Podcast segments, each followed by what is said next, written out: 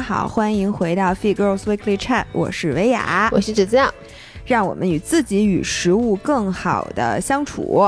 嗯，然后这个是一百八十四期，哎，等等，但是我想改一下，这个我想改成明天发。一百，这个这一百八十三，那我们有两个一百八十三，因为呃另一期其实我们已经录完了，对，但是呢，老爷考虑到明天是九月一号，对，然后现在开学了，仍然有一些恐惧以及莫名的兴奋的日子，对，然后我们今天准备聊聊，因为跟最近的这些事情也有关系，聊聊那个上上学的那点事儿，学的事情，嗯，跟开学有关系的，对跟上学有关系的事儿，对，然后我我先说一下，因为最近关于小孩的新闻。热点有点多，嗯，最开始是不让补习了，嗯，补习班全都关了，然后一几家欢喜几家愁，是。呃，然后还有就是昨天不让玩游戏了，前天前天不让玩的，对，然后就是以后小孩只有周五、周六、周日法定节假日的每天晚上八点到九点规定的非常死。我本来不知道这件事，姥姥刚刚跟我说的时候，我都惊呆了。我能理解限制小朋友玩游戏的时间，我觉得这个也是好的，但是呢，我不能理解的是，就是规定的如此之死，而且八点到九点，万一我吃饭呢怎么办？就是说那不行，那你赶紧起来玩啊！要不然错过了九点，你你赖谁？活该。对，就这个我是没没想到的。然后呢，又又出现这个事儿。然后刚才我看了一下，又发了一个文儿，是严格控制小孩的开学上下学，就是什么早午休的时间不许学习，然后什么早上开学不能早于什么八点还是八点二十，就是小学、初中、高中。那个都有明确的规定，我去，哎，这是为什么呀？是因为，而且还有跟学区房最近也出了好多政策，这是想想干嘛？我想是因为那个呃，政府想鼓励大家生孩子。哎，你知道吗？我哎，有可能。哎，我突然意识，但你知道吗？他鼓励了半天，我突然意识到，还好咱还没孩子，真是太高兴了。这样，咱们先说啊，因为今天九月一号是开学日，我觉得首先受影响的一定是今天早上的交通。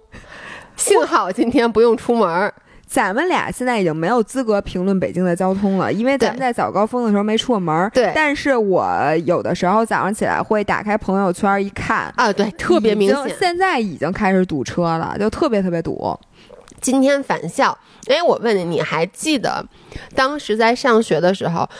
你是喜欢开学的，因为你知道开学的时候特别明显，嗯，小朋友们分成两派，一类呢特别开心，说可以回学校了，还有一类就是我这样，我去，我跟你们说啊，姥爷这焦虑症从小就有，我就现在还非常清晰的记得，以前每一次假期要转那个开学的那个之前的一周，我都开始做噩梦，梦见没写完。就是暑寒暑假作业嘛，就确实没写完，确实也没写完。哎，我想问你，你是每次寒暑假都写不完作业那种小孩吗？嗯，就是返校日发书本那天开始抄。对我一般都是提前两三天就开始借，就开始抄。然后，哎，我有没有在那个这个咱们的音频里分享这个故事？呃，这样吧，你我我不不等你提问了啊。本来这个故事我是想一会儿你问我说印象最深的一件事的时候，这件事我印象非常深刻。自言自问自答了，因为跟作业有关系啊。就是我还是上小学的时候，我有一次呢没写，没写完是寒假作业还是应该是暑假作业，我没写啊。不是你没写，我压根儿就没写。对你爸你妈不管你。我爸我妈可能不太知道，反正我爸你妈不知道你有作业，但他不知道我不知道我写没写吧？反正我的印象非常清楚，我有一本儿，我一个字儿都没写。然后呢，当我我是不是讲过？当时我小学我是小组长。讲过这故事吗？没有。然后呢，就是不是该收作业了吗？我就故意没收自己那个啊。我心里就觉得，暑假作业老师肯定判不过来，他也不会去说还看，他就怕。就是我一直在想啊，我现在是成年人，我都在想这件事儿。我一个班六十个孩子。我我判作业肯定我不可能仔细看吧，尤其是寒暑假作业，这还不是得有多少本儿了，老师不得数数？那课代表我就在想，数不数啊这件事儿？你知道，最好当时我就觉得老师肯定不数，然后我又是小组长，因为小组长在教的时候，你要确定你们组每个人都给收了，所以你就觉得你只要说收齐了，老师就觉得收齐了。对，嗯。但是 somehow 那老师不知道为什么那一次第二天就来问我说：“哎，侯学阳，你昨天收没收你自己的作业？”我就说：“啊，我说我记得我收了呀。” 然后老师就说说哎我没找着你的，然后呢，当时呢，其实那本那那个大册那是大册，你记得没？也是叫大册吧，大本儿。然后呢，我就其实就藏在自己的抽屉里面。然后我跟你说，我就我现在还依依稀的记得当时我心里那种各种复杂的斗争。我就想，那现在完了，就说我肯定得把这本儿给补交上来。嗯，那我现在怎么办？然后呢，我就得回去去补这个作业。但是呢。我我什么时候补？因为如果我已经开学了，我还在家写暑假作业，我妈就会发现，我妈就会说早干嘛来着？我妈就会说，哎，你这个怎么？我因为我肯定不是每一个暑假作业都没写，你知道吗？就我记得特别清楚是是语文，我妈就会说，哎，你怎么没写暑假作业？那我在哪儿补呢？啊，在哪儿补啊？于是呢，我就在上课的时候偷偷的，就老师在上面讲课，我在底下偷偷写。结果好巧，会写吗？就我我想把字儿写全了，我觉得老师不会仔细看。好巧不巧，就是老师那天上课就点我名儿，结果就现场抓住了我在写一本没有写完且我没有收上去且我说我你说你这写完了 交上去的暑假作业。然后呢？这事还没完呢。然后呢，老师就让我请家长。然后呢，让我不是老师说让我把这本拿回去让我妈签字啊。我就模仿了我妈的签字。嗯。但是呢，而且还模还模仿的是已知没写完郭秀去。然后因为字儿太多，但你是被老师因为那时候咱们特别小，我现在就在想一件事儿，就是那时候的小屁孩子怎么会想到，就是说你模仿家长签字不会被发现？你模仿过家长签字吗？我经常模仿我妈签字，但是都是在我妈的授意之下。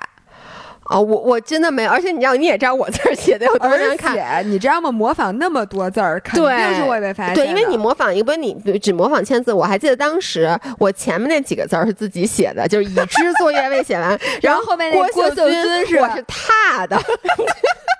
然后人家说：“哎，这这这这他妈这个文化水平，怎么写那字儿跟后书写一样？反正后来就是第二天拿那本交给老师，老师看了我一眼，然后没说话。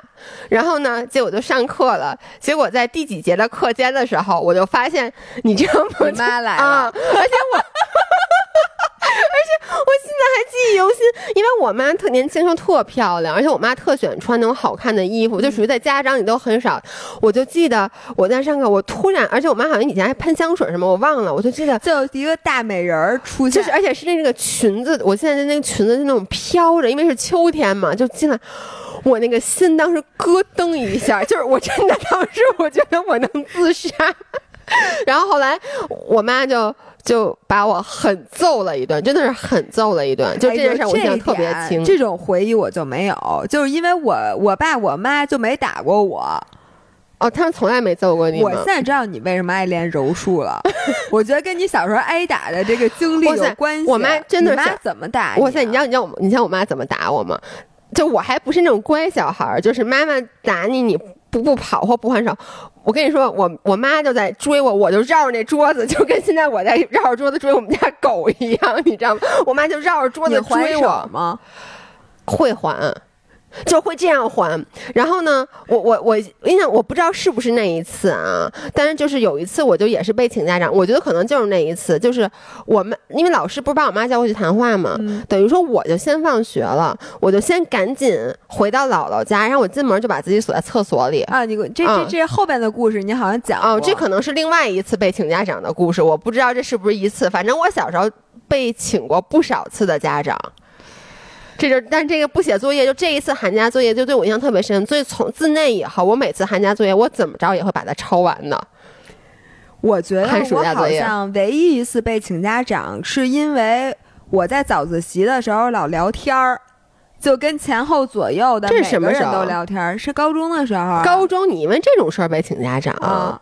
哦，高三对高三哦，高三的时候了，对，因为原来呢，我所有说话的欲望都可以课间找你去进行，然后呢，那咱俩又不是一般的，你也没法在上课的时候跟我聊天。是的，然后呢，你你不你不在了以后呢，我说话的欲望就只能跟旁边的什么呃，这可以点名，可以点名孙露啊，然后什么某些人我就不点名了，就这些人聊天儿。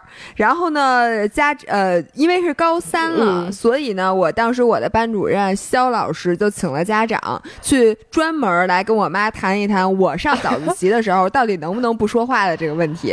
哎，早自习现在是等于就被取消了，对吗？按你这么说的话，那个现在教育部下的文是早自习的时候不许上课，必须要自习。就自习是有的，但是不能利用自习的时间去。教课其实就是还是不让补课，这意思就是不让办补习班了。然后在学校的时候，就是要正常的教学时间上课，什么体育课呀，我的理解啊，就不能用体育课来上数学。那个课该干嘛干嘛，也不能利用这些时间来给他额外的加码。哎，你以前补过课吗？我初中的时候补过一两次数学课，因为呢，我就是。我记不得了，但是我初中的时候曾经经历过一次学习上的坎儿，就是我发现那一阵儿我数学变得特别差，因为我小学的时候数学特好，然后上初中的时候也不知道是是几何还是什么，然后我突然一下就不会了，就弄不明白。应该是几何，因为咱俩的空间感特别差，特别差，特别差。对，然后我妈就说。他觉得我没有开窍在这方面，所以呢，就找了一个特别丰经验丰富的老师去给我点拨数学。我就记得我去那个他那个什么办公室，在课余的时间找他去补课。嗯，我觉得咱俩都属于补课补特别特别少的。我觉得咱们这个岁数那会儿没什么人，真的就像现在的孩子似的，因为在那会儿还没有内卷那么严重。对，就是我印象中，我也是，就中考之前，好像也是我妈给我请了一个老师，然后给我补习了一下数学，然后再有印象就是上高中时候你给我补。你给我补完，我也不会。我跟你们说，姥姥，我一点儿不夸张。当时因为姥姥学习比我好，然后呢，她就给我讲数学，每次就在那个北图或者他妈那办公室里，然后印象特别深。有一次她给我讲一道数学题，具体是什么我不记得了，但是我现在还记得是一道几何，一个三角里面有一圆圆圈儿，就是一个那个图，然后还得画什么辅助线。然后呢，你给我讲讲着讲着，你说。然后我就老问问题，然后你说，哎，不是问问题，你就是胡搅蛮缠。我没有胡搅蛮缠，我真不懂，我就就问好多为什么。后来姥姥自己说。哎，我好像也不会。你等会儿，你等会儿，我再想想啊什么的。最后你也不会了，那道题就咱俩就彻底不会了。然后我是主要是因为影响我人太多，就是拉高我智商的人很少，拉低我智商的人太多。真的，你说你当你发现没有，你非要跟我做朋友，是不是当时就是觉得能体现你智商高？那那还有我当时非常优秀的那个男男男朋友，我我补你当时非常优秀的男朋友笨的简直。对，是不是？然后我就记得，我真的有的时候，我当时真的怀疑人生。嗯，我在想，真的是他妈我太聪明了，还是他太笨了？因为我我当时真的觉得，就是你知道我给他补什么吗？我给你讲的是数学，然后并且呢，我觉得其实你能。全基本上你都能理解，就是因为你上课的时候要不就没听，要不就那作业没做，就你没做过这类题，所以你不会。就是我完全能理解的，我也觉得我可以给你讲会，比如说我会的啊。当然了，讲不会了，那就只能咱俩继续学了。他，我给他补，我不知道大家有没有给别人补过课，然后有没有你就真的怀疑人生到为什么这个他就就是不会？你有你你有没有给别人补过课？我有给老爷公讲过，不是补课啊，但就是有时候我跟老爷公讲一些事儿，就我就就是你会发现，你真的就是牛对牛弹琴，你不能说这个是。琴说的话对，还是牛说的话对？但是呢，这俩就是对不上，一点儿都对不上。哎，你，我发现你经常找这么笨的男朋友。你记不记得你上班以后，当时有一男朋友，我帮他做那个，你帮他做那什么升职那题，就简直笨到我简直不是。我当时就记得，我高中的时候给我那个男朋友（引号男朋友）呃讲地理。你知道他什么不会吗？就是一个飞机从东八区十区飞到时区加减，飞多少个小时飞到西五区，然后比如说那个那边是几点，这边现在。哎，就这个题，我能给他加俩小时，他就是不会。然后你比如说这个会了吧，你反过来飞又不会了，或者飞到了西三区就不会了。对，我也飞到西三旗呢。反正就是，嗯，你然后只要然后跨那个二十四小时的那条线，就反正就是日期变更线，就一点都不会了。然后你从什么，然后就是他地理就怎么整都整不明白。我已经觉得地理是，这叫什么呀？是。最容易的，嗯，这个这个题了。然后呢，我后来就发现，就我当时真的有点怀疑人生，就好像我第一次喝乐皮露的时候，我不明白为什么外国人竟然喜欢喝 风油精，就是那种怀疑人生的。就哎，我问你，你上学的时候有没有怀疑人生的时刻？就是你突然一下，你整个的价值观或者你的这个整个这个人生观被颠覆的时刻有吗？哦，我觉得那经常有，就是，呃，比如说，就是我我现在在我初中的时候上的不是私立学校嘛，然后呢，我第一次知道，就是当时有很多那个，那就真的是挺痞的那种人，就什么打架，对，然后就这种时候，就是你知道，每一次都是对我是一个冲击，冲击在哪儿？就是。觉得真的会有这种，就他们当时打架的时候，就觉得那个电电视里演的那些都是真实。然后还有上上四中这件事儿本身，就是因为我不是在初中的时候学习就还挺好的嘛，而且你们都说每个人上四中都会有落差，这个我当然能理解，所有人肯定都有落差，因为毕竟你是从一个。去了一个北京市当时是最好的学校，里面是最聪明的人。但你能想象对我的落差有多大吗？因为我在初中的时候，我初一、初二学习也不好，我就是初三的时候一咬牙一跺脚。然后呢，你知道私立学校也没什么竞争，就是大家都不学。其实你只要稍微学一点儿，你就会了，你就好了。然后呢，上了四中以后，我就，哇塞，我就觉得那个每一节课我都听不懂。嗯，就那种那个时候的那个落差，就是让我突然意识到，其实就是人外有人，天外有天的。而且主要是大家当时都很凡尔赛，然后都说自己不学习。然后我跟你说，我们初中是这样的，我们初中学习是一个 honor。就是不学习的人也说自己学习，对对对，因为大家都不学习，对，就是就是物以稀为贵，就是我要没学习，我说我没学习，那可是真没学。然后呢，我我就不。不太有人承认自己真的没学习，是因为大家都没学习。而且当时初中的时候不上私立嘛，其实你晚自习都是在一起上的，所以你谁没学习谁不学谁学习了，大家心里都很清楚。然后呢，也是还有我刚才就说的，就是就是我我学习了，我肯定同时说，我说我啊我会了，或者说我我预习了。但是呢，四中大家说啊我不行，我不会，我不行，我不会，什么没看没看。然后呢，考的特别不好，结果他们一出摸底成绩，我考一倒数第几。然后当时所有人都说，哎不行不行，我这。肯定不行，结果都考特高。我我觉得我跟你一样，就是我上高中的时候有两件事情就彻底但颠覆了我的人生观价值观。第一件事情呢，是我从小到大都秉承着一个信念，就是这方面比我强的人，另一方面一定比我差。对，上高中之后，我发现。不是这样的，这些都是家长啊或者什么的麻痹我的手段，就让我不要放弃有自信的手段。我发现学习比你好的人，人家唱歌也比你好，体育也比你好，体育也比你好，人家又自律，性格又好，有可能人家长得还好，家里还比你有钱。然后我就发现。就是你以前如果秉持着那样的想法去生活，是活不下去的。是你发现你没有存在的意义了。对，所以在上高中以后，包括上大学，我发现就更是这样。因为你知道，四中你好歹还都是北京的小孩儿，就是你从小到大你。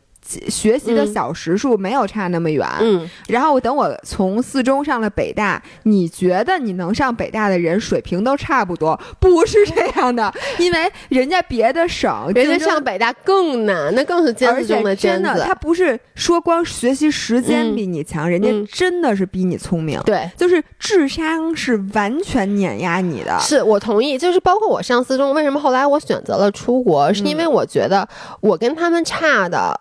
呃，不光是努力，因为你要说你就说努力，那谁不能努力一把？我我不能努力。咱俩我跟你说，就从小就没有努力的习惯的人，他就是不会努力。我我我当时是觉得差的更多的是什么？一个是聪明智商，一个是基础。就是你说，比如都从高一开始算，如果大家都清零，那这个时候你开始往上学，我是觉得。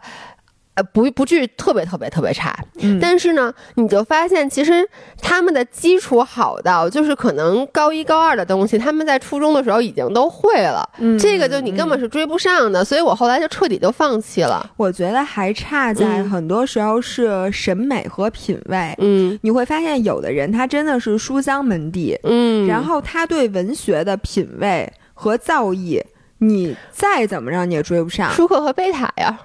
对，但是你不是你推荐的 舒克和贝塔 versus 阿德勒，我就不知道为什么一定大家都觉得阿德勒好。大家如果不知道姥爷在说什么的话，我们本周一发起的那个周一提问是关于让大家推荐书单的。嗯，然后呢，我刚才跟姥爷意味深长的说，我说啊，你快看看底下有多少人推荐那个阿德勒的那个积极心理学，就是那被讨厌的勇气啊什么的。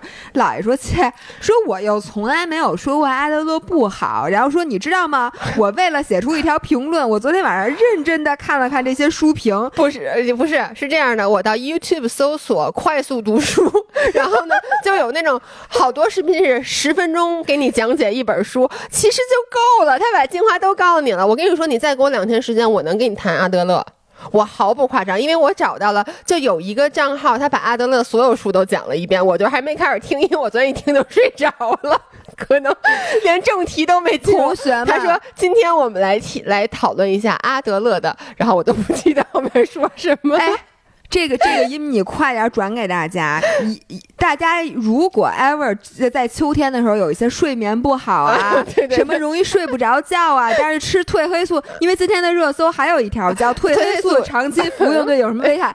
我们给你找一个没危害的，好不好？快把那音频链接推推荐我到时候推到这个放在放在那个评论里面。对，嗯，咱们说到哪了？我一点都不知道。你说说，这这是一个价值观的颠覆，一个还有一个是我发现了。呃，老师竟然人无完人。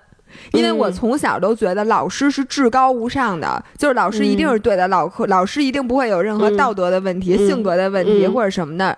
然后我我甚至小时候都觉得老师不应该上厕所。我有时候看见老师从厕所里走出来，我都觉得很违和，你知道吗？真的是这样的。OK。然后我上高中的时候，咱们上高中的时候就传出了一些关于老师之间的八卦，嗯，或者说什么哪个老师是是贪腐问题，还是什么，还是什么哪个老师和哪个老师之间有一些情感上的纠葛。这种问题，我简直就不敢相信。我就觉得我我就不能再直视其实这个是是就是你你长大了，其实就是咱们开始能够接收到，能够看到一个更丰富的人了。对，但是就是呃，我这个转变经历的非常非常的大，就是我很久很久很久都无法直视那些老师。嗯，所以我觉得这两点是我印象比较深刻的。嗯，OK，哎，我还想说一下刚才那个补课那事儿，就是就就这时事评论一下啊，因为好，我第一开始听到这个消息的时候就说不让补课了，我其实都没懂，我以为就是说，就我我没有特别理解，后来我才知道，就什么新东方不许不许办了，然后就所有的盈利性的都不许办，那免费补课行吗？呃，NGO 可以，可以，就不是你给我补课是可以的，对吧？可以啊。那比如说我给我，就是比如说亲戚的孩子们补课是可以的，这种是可以的，对吗？这个应该。我是觉得这个至少人家不太容易发现，对。然后我我想说的是两个，一个是我听到这个消息那天我就问，我就因为我不是划水嘛，那好多小孩儿，我就说那个，哎，你们是不是特别高兴？他们说什么呀？他们说那个说不能补课之后照样补，然后呢，他们有一次在补课的过程中碰到了那个什么。什么就我也不知道是区里面还是谁啊，就来来那个检查，然后老师让所有人真的一点不夸张，他们说让把灯关了，门锁了，所有人都钻到桌子底下去，而且老师威胁他们的话说，谁要敢出一声，给留五倍作业。我当时听了以后简直笑死了。然后呢？还有就是姥姥刚才跟我说说这个，哎呀，说这家长得愁死，说不让补课了。然后我就说，哎，这跟我听到的完全相反。因为那天我问了一下划水那边的家长，他们都特别高兴，是因为我觉得家长就分两种，一种呢是给孩子去报一些数学啊、英语这种班，就是更课叫什么，就是跟课更相关的。那这种你不让他补习的，其实家长肯定会觉得那怎么办？但是呢。划水那儿的孩子，他们的孩子真的是一个暑假，我毫不夸张，每一天都去划水。就是为什么我们老排队，就是他们没有报任何的学术相关的课外班儿。然后其实家长，然后他们好像有的是什么还同时学舞蹈啊、篮球啊什么的。然后呢，这些家长他们就想啊，我要鼓励我的孩子，就是就是什么全面发展什么，但他们同时内心其实都有一点点内疚。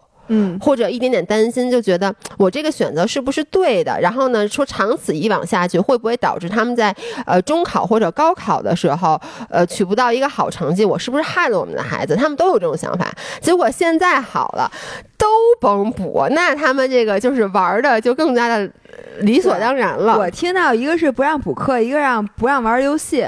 我首先想到的是，这个对体育行业其实是一个特别大的利好，所以应该赶紧去买那个体育行业的股票。你知道 为什么呀？是因为你想啊，那小孩儿，呃，也不让，这就是叫什么呀？不让在学校里就几点必须下下课，对吧？然后下课之后呢，又不能补习，又不能玩游戏。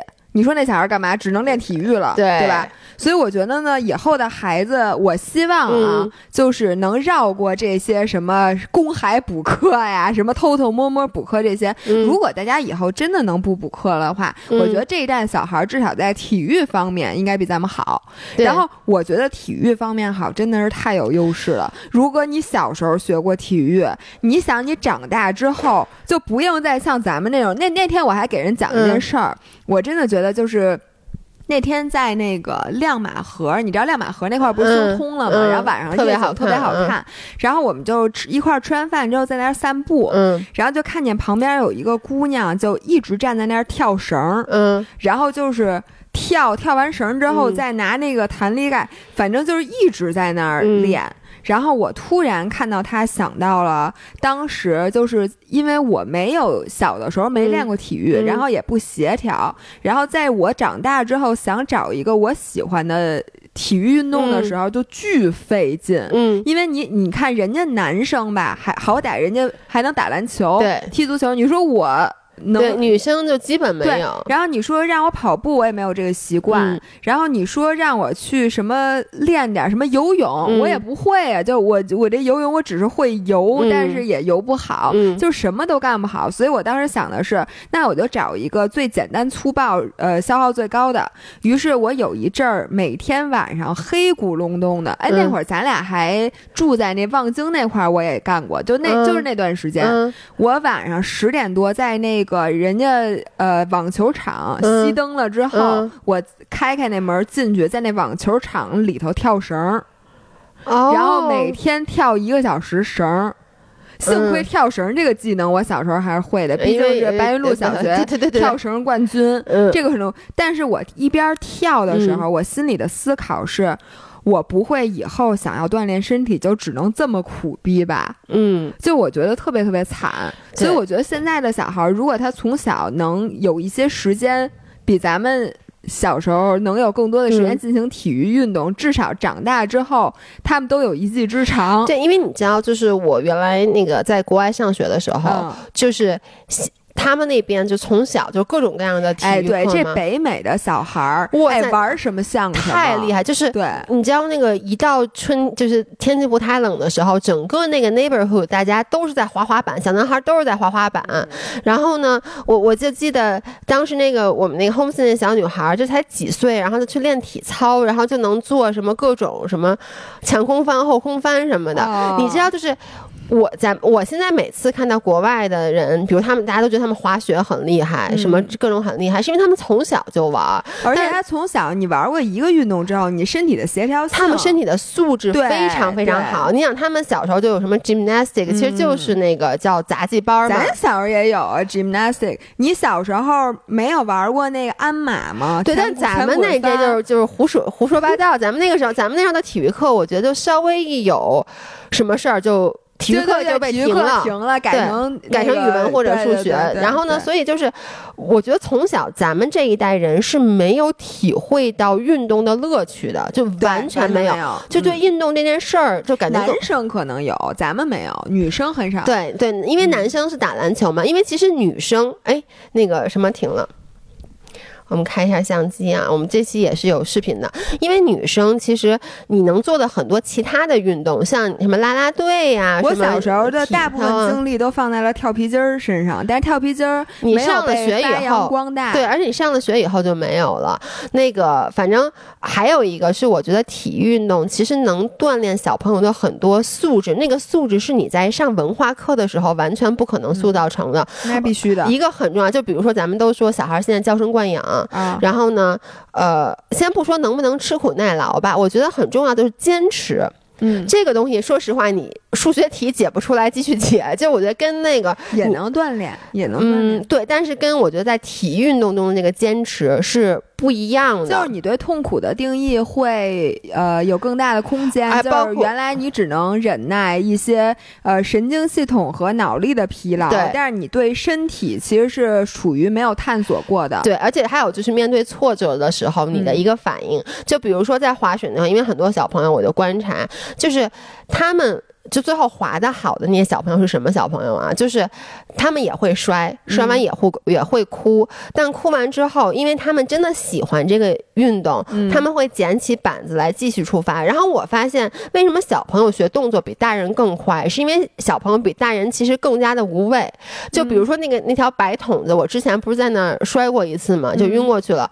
我后来大概至少又花了。我觉得我十次都没有再敢上那个白筒子，因为你是一个大人，你就你对他的那个，而且你摔的确实比人家摔的疼。那小孩都那么高，对，然后他滑雪滑水，人家再摔也没有你摔疼。但是就不管怎么说，就我会对他有很大的恐惧。然后你再让我上，我就真的很难说服自己。我直到这周末才又开始嗯去挑战他。但是呢，你知道我还有一个那个有个小朋友，就是也摔摔特惨，然后呢也是拍了，他可能没有晕过去，但哭。的那叫一惨，然后包括那个小朋友，我之前其实在音频里说过，那个八岁的小朋友，他有一次划水的时候，那个杆儿就是他摔了，那个杆儿弹到他的脖子上，你知道，就是两个手指头并在一起这么粗的一个，就是烂，就是你能想象那个，你想那个绳子，因为还在滑行嘛，就从他这脖子搓过去了，就得搓破皮儿，搓破皮了，就是而且肉都露出来，你想那有多疼？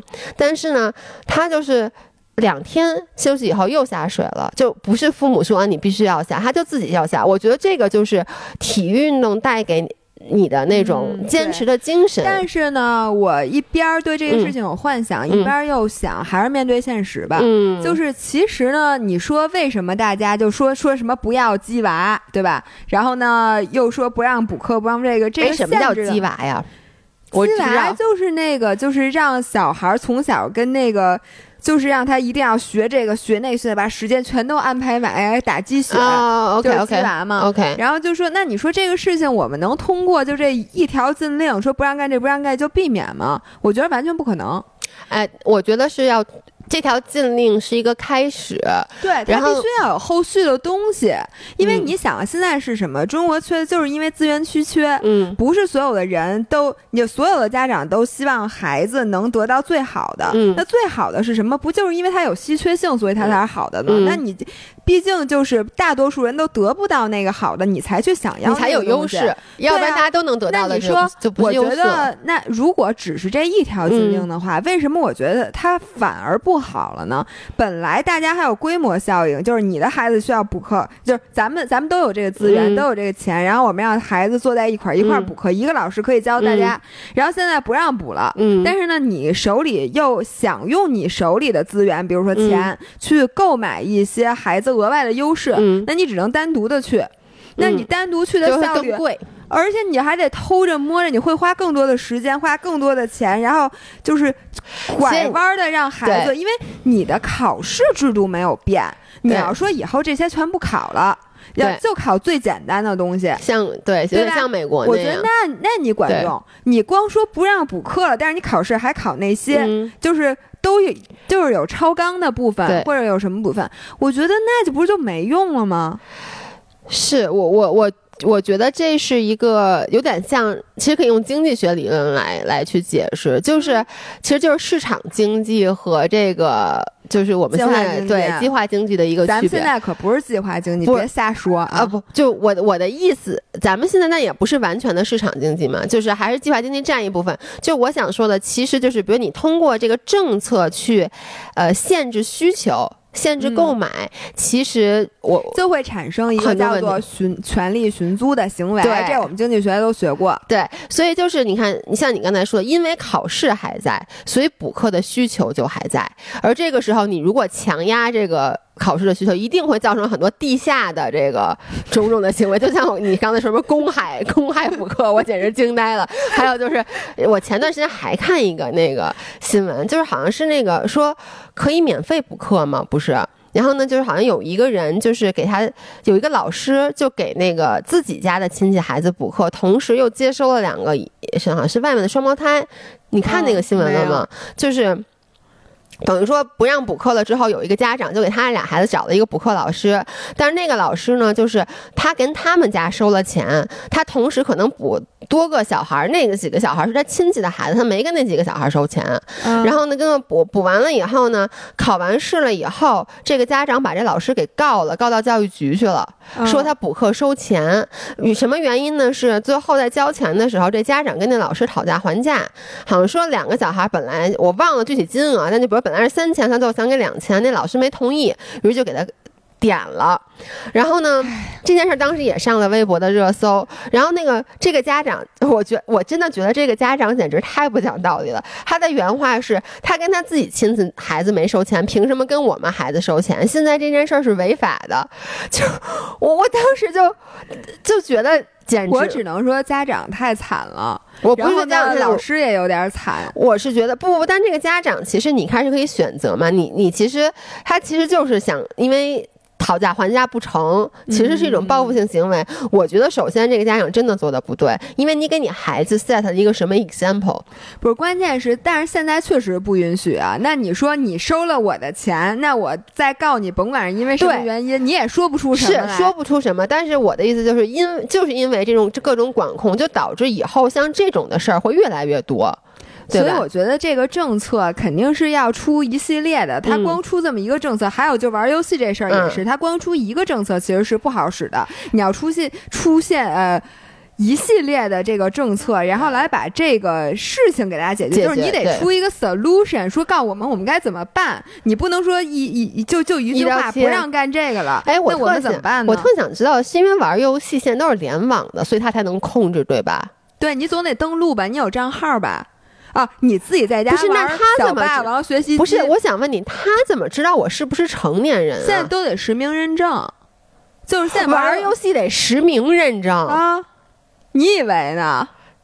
不是，我玩游戏，我我不能用一网名是吗？不是你得有实名，就是你可以先认证，就像微信一样，就像微博现在也是需要实名认证的。微博我能理解，是因为你要去 post 东西，你要发声。但是玩游戏，但是他可以借咱们的是吧？我以后可以出租我的身份证给要玩游戏的小孩。你这这 开玩笑，开玩笑呢？开玩笑。但是我觉得就是我的意思是，其实它还是有很多的这个管理漏洞的。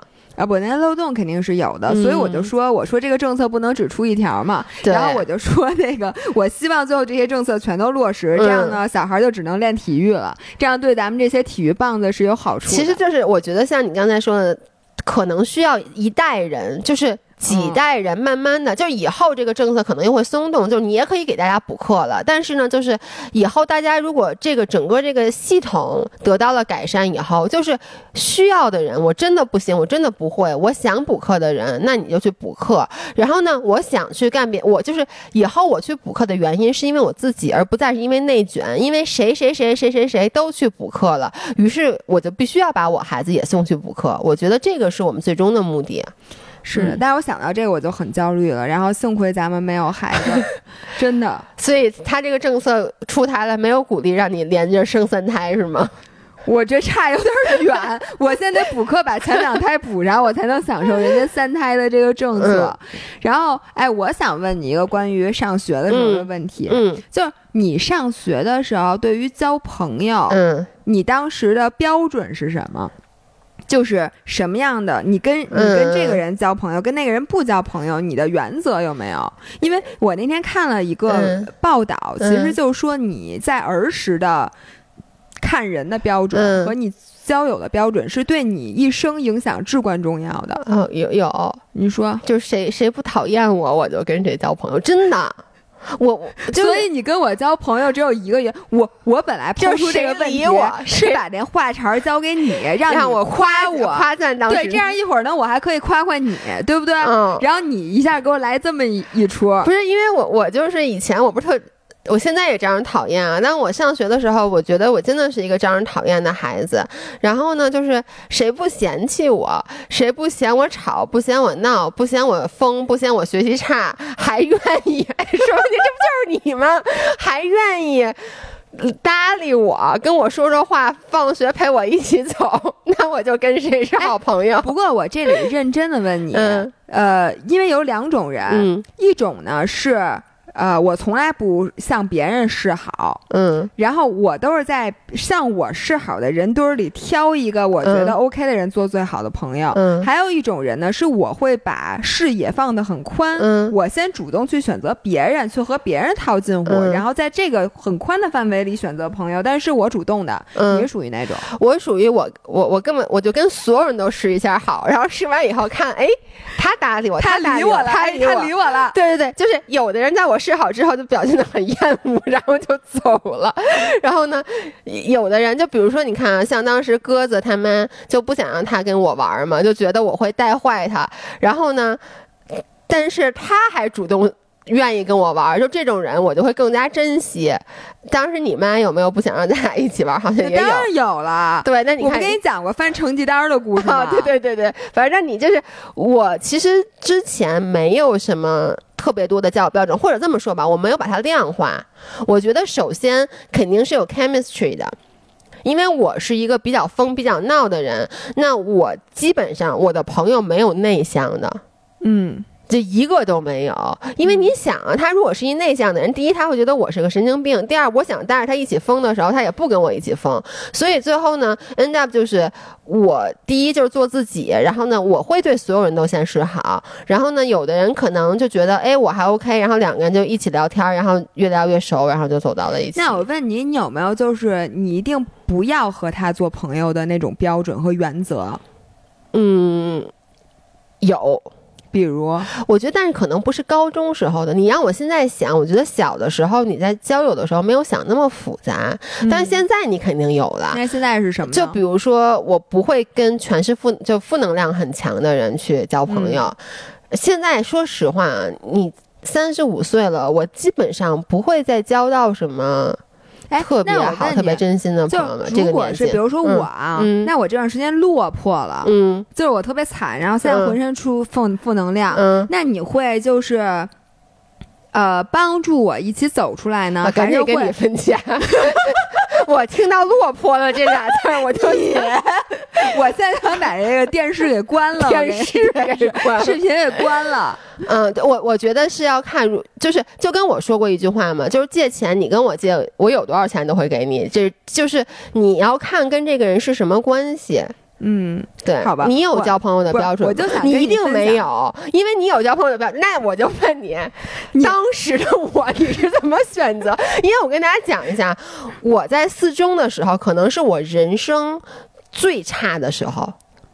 为什么呀？就是因为我在初中的时候学习也是好的，然后呢，老师也喜欢我，就老师非常喜欢我。然后呢，你说我去了国外以后，那我那学习就不用说了，然后就是属于那种。就是 honor，就是什么 extraordinary honor student，就是然后呢上大学那就就不算了。你是以学习好不好来判断你的人？呃，不是，不光是学习好，就是大家喜不喜欢你啊，或者就是说你在整个这个状态。嗯，我初中肯定就是就真的是挺好的，然后出国了以后也挺好的，然后最不好的时候就在四中，因为一开始你的学习受到了打击，而且你不得不承认，就是在那个时候，其实大家对一个。同学之间互相第一眼看的肯定还是成绩，就你一进学校都先会。对，然后我只选择成绩差的人。对对对，因为这样我就是你们学习学里边学习最好的。因为一个是我当时成绩不好，一个是我在四中属于非常各色的人。你想当时我就天老被那个人点名批评，就是我又不什么又染烫头发又扎耳洞什么之类的，所以我觉得那个时候，就是大家不喜欢我很正常。所以当时你，我跟你说啊。呃，我小的时候，在我的就是高中的时候，在我的笔记本上有很多很多个我这个人做人的原则 和和那个就是金句金句。然后呢，我那天一看，说那个人说说什么，就是你小的时候的择友标准决定了你的一生什么之类的那个话的时候，我突然想到，我那些金句里面就有关于我选择朋友的。我当时是这么写的。就是，我更，我不是原话，我就这意思，我翻译一下啊，就是我更喜欢没有观点的人，因为没有观点的人代表他可以理解，就是万事万物，然后就是我不能接受，呃，就是。被就是如果这个人我我怎么想怎么想啊？我和我我的择友标准是我需要和他在一起的时候不被他的观点就不被他的人生观价值观绑架，然后我感觉到我仍然有人生的自由。嚯！你这话你现在说我都觉得我得学习一下。你就细品咱俩的差距，哎，咱俩交友的差距，但最后咱俩不是还？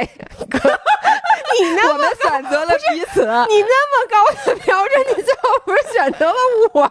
不是，我就想知道。我跟你说，我是因为写半天写啥呢？我我小的时候，我小学就有一个朋友，嗯，他是我们班五个班长，我是其中之一。这事儿我可不知道。你以前老跟我说你从小当班长，你班有五个班长，那他不跟小组长？我们班五个小组长，我也是其中一个呀。那我班长啊，不五个班长，说明一个人管五分之一。班长，我们班五个小组长，我也管五分之一。那不一样，那绝对不一样。有什么不一样的？你给我讲讲。五个班长职称不一样，这就是质的区别，待遇也不一样，而且分大小猫的，我是大猫，都是猫，我是大猫，行吗？行。然后呢，我们班另外一个大猫，他呢 有俩，他不都是小？我现在发现这种人是什么？现在的网络用语叫带节奏。他特别会带节奏，他说谁好，然后他说完了之后就是，然后大家就都跟着他说，他对万事万物都有非常鲜明的观点，嗯，比如这个人就是好人，嗯，这人坏人，这人特别爱说话爱聊天就是不对的，嗯，然后咱们什么哪个老师教的好，哪个老师教的不好，这种节奏他都带，OK，然后呃，我初中的时候也有也有两个朋友，嗯，就是他们是意见领袖，OK，然后他们。万事万物，他们都是带节奏那个人，你能懂吗？比如他说肯德基不好吃，然后呢，就是他他对每一样吃的都有非黑即白的评价。嗯，然后我就发现，我跟他们在一起的时候，我巨难受，因为你是一个什么人？就是你很均码，就是你自己，比如说你啊，说肯德基不好吃。然后呢？不会反驳我，会我不会反驳的。我会想的是，肯德基有的好吃，有的不好吃。那好吃的也没有多好吃，难吃也没有多难吃。你要问我这个东西到底好不好吃，我得想一个小时，然后告诉你，嗯，其实还有什么什么什么，我真的没观点。就是我对什么事情，比如说你问我这电视剧好不好看，我都不知道怎么回答。其实我觉得你不是没有，就大家这方面很像，不是没有观点，而是我们的观点非常的，我们永远都能看到观点的对立面，所以咱们的观点永远都不是特别强，就不是非黑即白。然后最后你想半天发现没有观点，你问我这东西好不好吃，我不知道。就是我可以好吃的点我也能说出来，不好的点我也能说出来。可能这这个时候我说它好吃，下一秒我觉得它不好吃。就是我们的观点非常的流动，我觉得。没错。然后呢，我发现我跟他们在一起之后，我失去了思想的自由度。我真的，我真的是这么想的。然后，于是上高中的时候，我就想，我找的这个朋友，他要和我一样，对万事万物都有理解的能力。然后，并且我们没有观点，我们也不会用任何一种观点去绑架别人。于是我找到了你。说了半天就是我没观点。就是你问人，你问人什么，然后你说啊都行，可以行。你说你说去哪儿什么的，然后我发现我这个人真的是，你别说星座不准，嗯，射手座我真的最看重的是我的自由度，你发现了吗？嗯，交朋友也是。然后还有一种人，我是绝对呃不能接受，就是自由。还有一个理解就是说他不能碍我事儿，比如说他老，当然了，你也老叫我去逛逛街，哎。我叫你去逛街，还是你叫我去逛街？我最不爱逛街了。你叫我吃桃，反正就是你，我我确实是我老我老打扰你学习。我我发现这个我延续至今，嗯，到现在我也不能接受一个对万事万物都有鲜明观点的人，我就不爱跟这种人在一起。我发现我受不了，因为然后最后他说什么我都想反驳，你知道吗？明明我也是这么想，我也要反驳。我觉得就是万事万物都有强烈观点的人，他就是必须得找一个。跟他一样且观点相同的人，那太难了。对，但是要不然的话，他就是吵起来。因为我其实能理解，就这种人他控制欲很强，就是这件事儿不仅不仅得我觉得，你在我身边你也得觉得。如果你不这么觉得的话，我就会不停的跟你说，不停的跟你说，不停的去说服你。对，然后还有一个就是他粘人。就是这种我也不能接受，就是因为你发现咱们俩咱俩特别独立，就虽说上高中的时候咱俩是最好的朋友，但是呢，比如说我叫你干什么你不去，我不会生气，然后从此以后我再也不叫你了，就是我 taking personal 了，嗯，然后我发现你叫我。如果我说我不去的话，你也不会因为这件事儿就降低了我在你心目中的 priority。对我现在也是这样，我特别不能接受，就是那种呃，他对别人的这个依存度特别高的这种。而且咱俩不太需要别人陪，说白了，就是呃，比如说干什么事儿，我说哎，咱俩一起去吧。然后你如果说你不想去，我绝对不会。逼着你陪我去，除了我觉得可能体检以外，对。然后我觉得这些事儿也决定了，就是你刚才问我那个问题，就是刚才姥爷在录音频之间跟我说说，哎，你说咱俩是不是感情特别淡薄的人？因为呢，你给大家讲讲这个故事。嗯，是这样的，就是我大概几周以前跟我两个高中同学一起见了面，然后呢，呃，其中一个高中同学，就是我们在高中的时候都很好，但是我和姥姥，你别看我们俩是高中同学，很多人就会觉得说，哎呀，你们这个高中的友谊一直延续到现在。其实我后来想想不是的，因为我们和高中时候的我们都已经变了很多，而且呢，我之前也说过，因为我中间出国，其实我和姥姥在大学的时候有那么几年。其实是失联的，后来再次相遇，就是两个人都开始工作了，又我们在特别巧在同一个楼里面。我就说，即使没有高中的那三年，然后我们后来相识，其实我们现在依旧会是最好的朋友。就是我们现在的友谊，说是时间很长，但其实拿掉其中任何一段都不会有影响。它单独还能站着，还能成立，对，单独都能成立。然后呢，我们和高中的其他同学。都没有，呃，可能有那么一两个，就是还关系就没有我们俩关系这么好的同学了。而且我们两个是不会一直。去说高中的事儿，对我发现啊，你你们大家参加过同学聚会，应该都知道有两类人，一类呢就是能把初中、高中那点事儿现在说出来，就好像发生在昨天。对，哪个哪个老师什么什么课上说什么什么话，然后谁谁谁笑了，对，什么谁谁谁，就是那那个事儿，他永远的，而且别的班的事儿，他们班的事儿，同学都能叫出名来，对，就是属于在那地铁上，你戴着口罩还能把你认出来那种同学。我我从来我。后来在那个认识的所有的同学都是人家先认出我来的，对，因为咱俩脸盲，对对对，这是有疾病，也也是因为脸盲。但是就是我们两个对于高中的那一段呃经历，很多人是觉得高中这三年好宝贵，它是我人生中特别不可缺失的一部分。然后以至于在毕业了很多很多年以后，他们会经常的和高中同学聚会，然后然后经常联系。我们咱们俩是另外一种人，就是在聚聚会里面，大家什么喝酒啊、说话的时候说什么什么什么，你还记得吗？然后我们俩就。啊，有吗？谁呀？不是，主要是问的都是谁呀？有点耳熟，就包括我们班自己的同学。我听到名字以后，我完全都想不起来他他他是谁。很多人我也想不起来。于是呢，姥爷的问题就是说。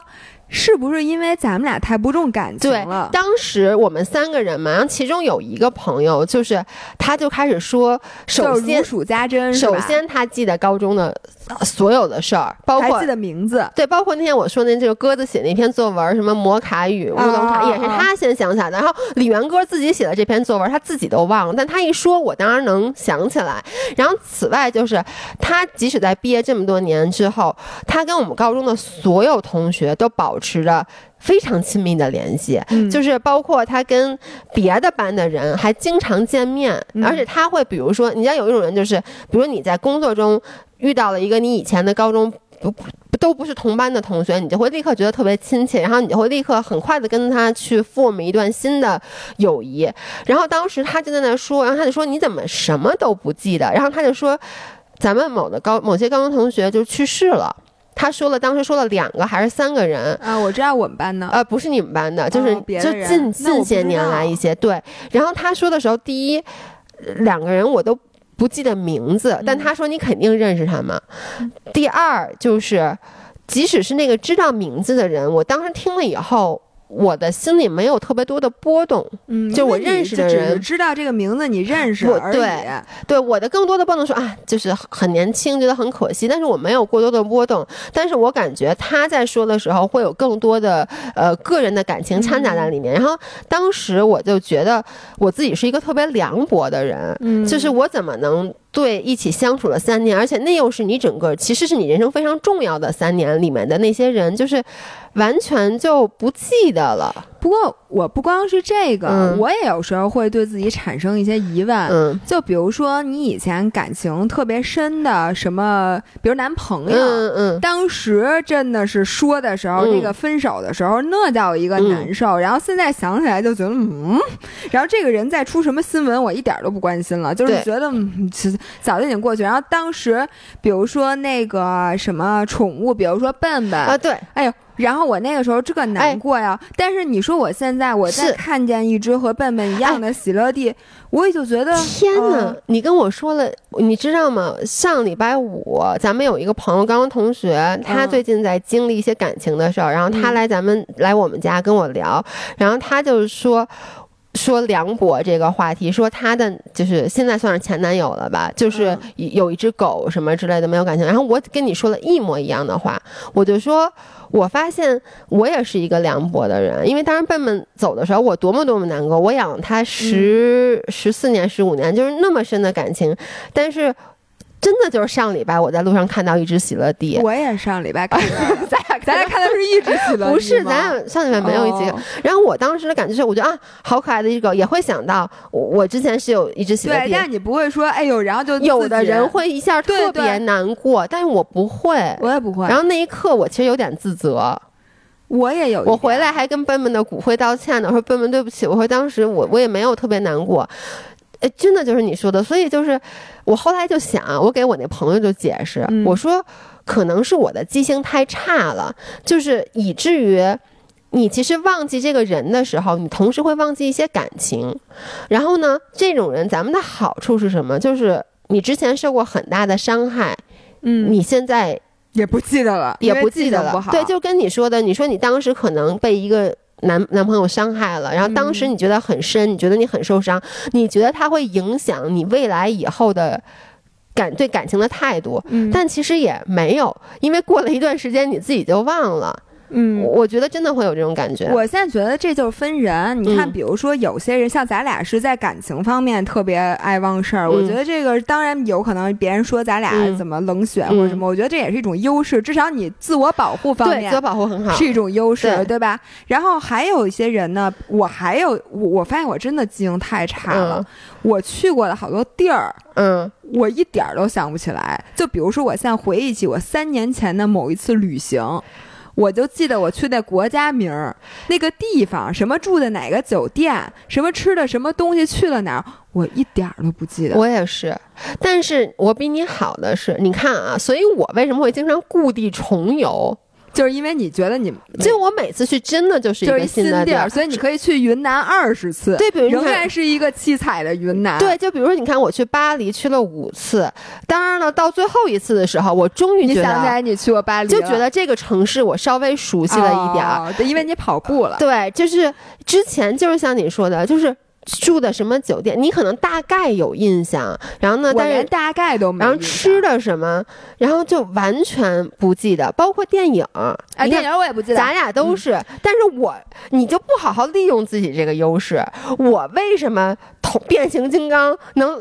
我现在看了至少得有七遍还是八遍了。在腾讯上购买一个电影，咱们看二十遍。我每拉低那个均价，我真的每一次都是一新电影，就包括我经常跟老员工一起看电影，就是看一个之前看过的。那天我们看《钢铁侠》，嗯，二，哇塞，太好看了！我之前看过这电影吗？所以你看，你就是你记性又差，你又绝不去看同一个电影，所以就是啥都不知道。对这人。对呀，但是我发现，你看啊，嗯，我看书就记得，谁真的真的。首先我记得我看过，对吧？其次是那个书里边，我当时有印象那些观点，你隔十年我还有印象。哎，那我记得那次我咱们说那个就是什么那个中文叫什么牧牧羊少年流浪牧羊少年奇幻之旅，对，奇幻之旅。然后我就因为我当时是。那个刚看完那个什么讲那巫师吗？对，然后我刚看完，我跟你说一些观点，你说我都不记得，你说我就记得有一小孩儿好像出去走了一圈儿。那个等会儿啊，就这个咱们俩录到一小时了，他又关了。那个是因为就是那些观点已经被我内化，我现在就是牧羊少年本 年，因为我发现你能，你真的记性很差很差，所以呢。你后来说你记住那些观点，我就觉得不是那书里观点。不是不是，我发现就是如果一个呃书你看过以后，你在音频里说过。啊，你就会对这个观点记忆比较清楚。那我可得，同学们，以后我每一期音频都需要利用这个机会来说一下我最近看书的观点，要不然可能你们老我真的觉得你就忘了。因为很多书，我觉得就是后来你说你都想不起来了，因为你既然就是你想那些小说，我之前跟你一说，咱们一起看过的，然后你就说你忘了吗？小说我不记得，观点我记得。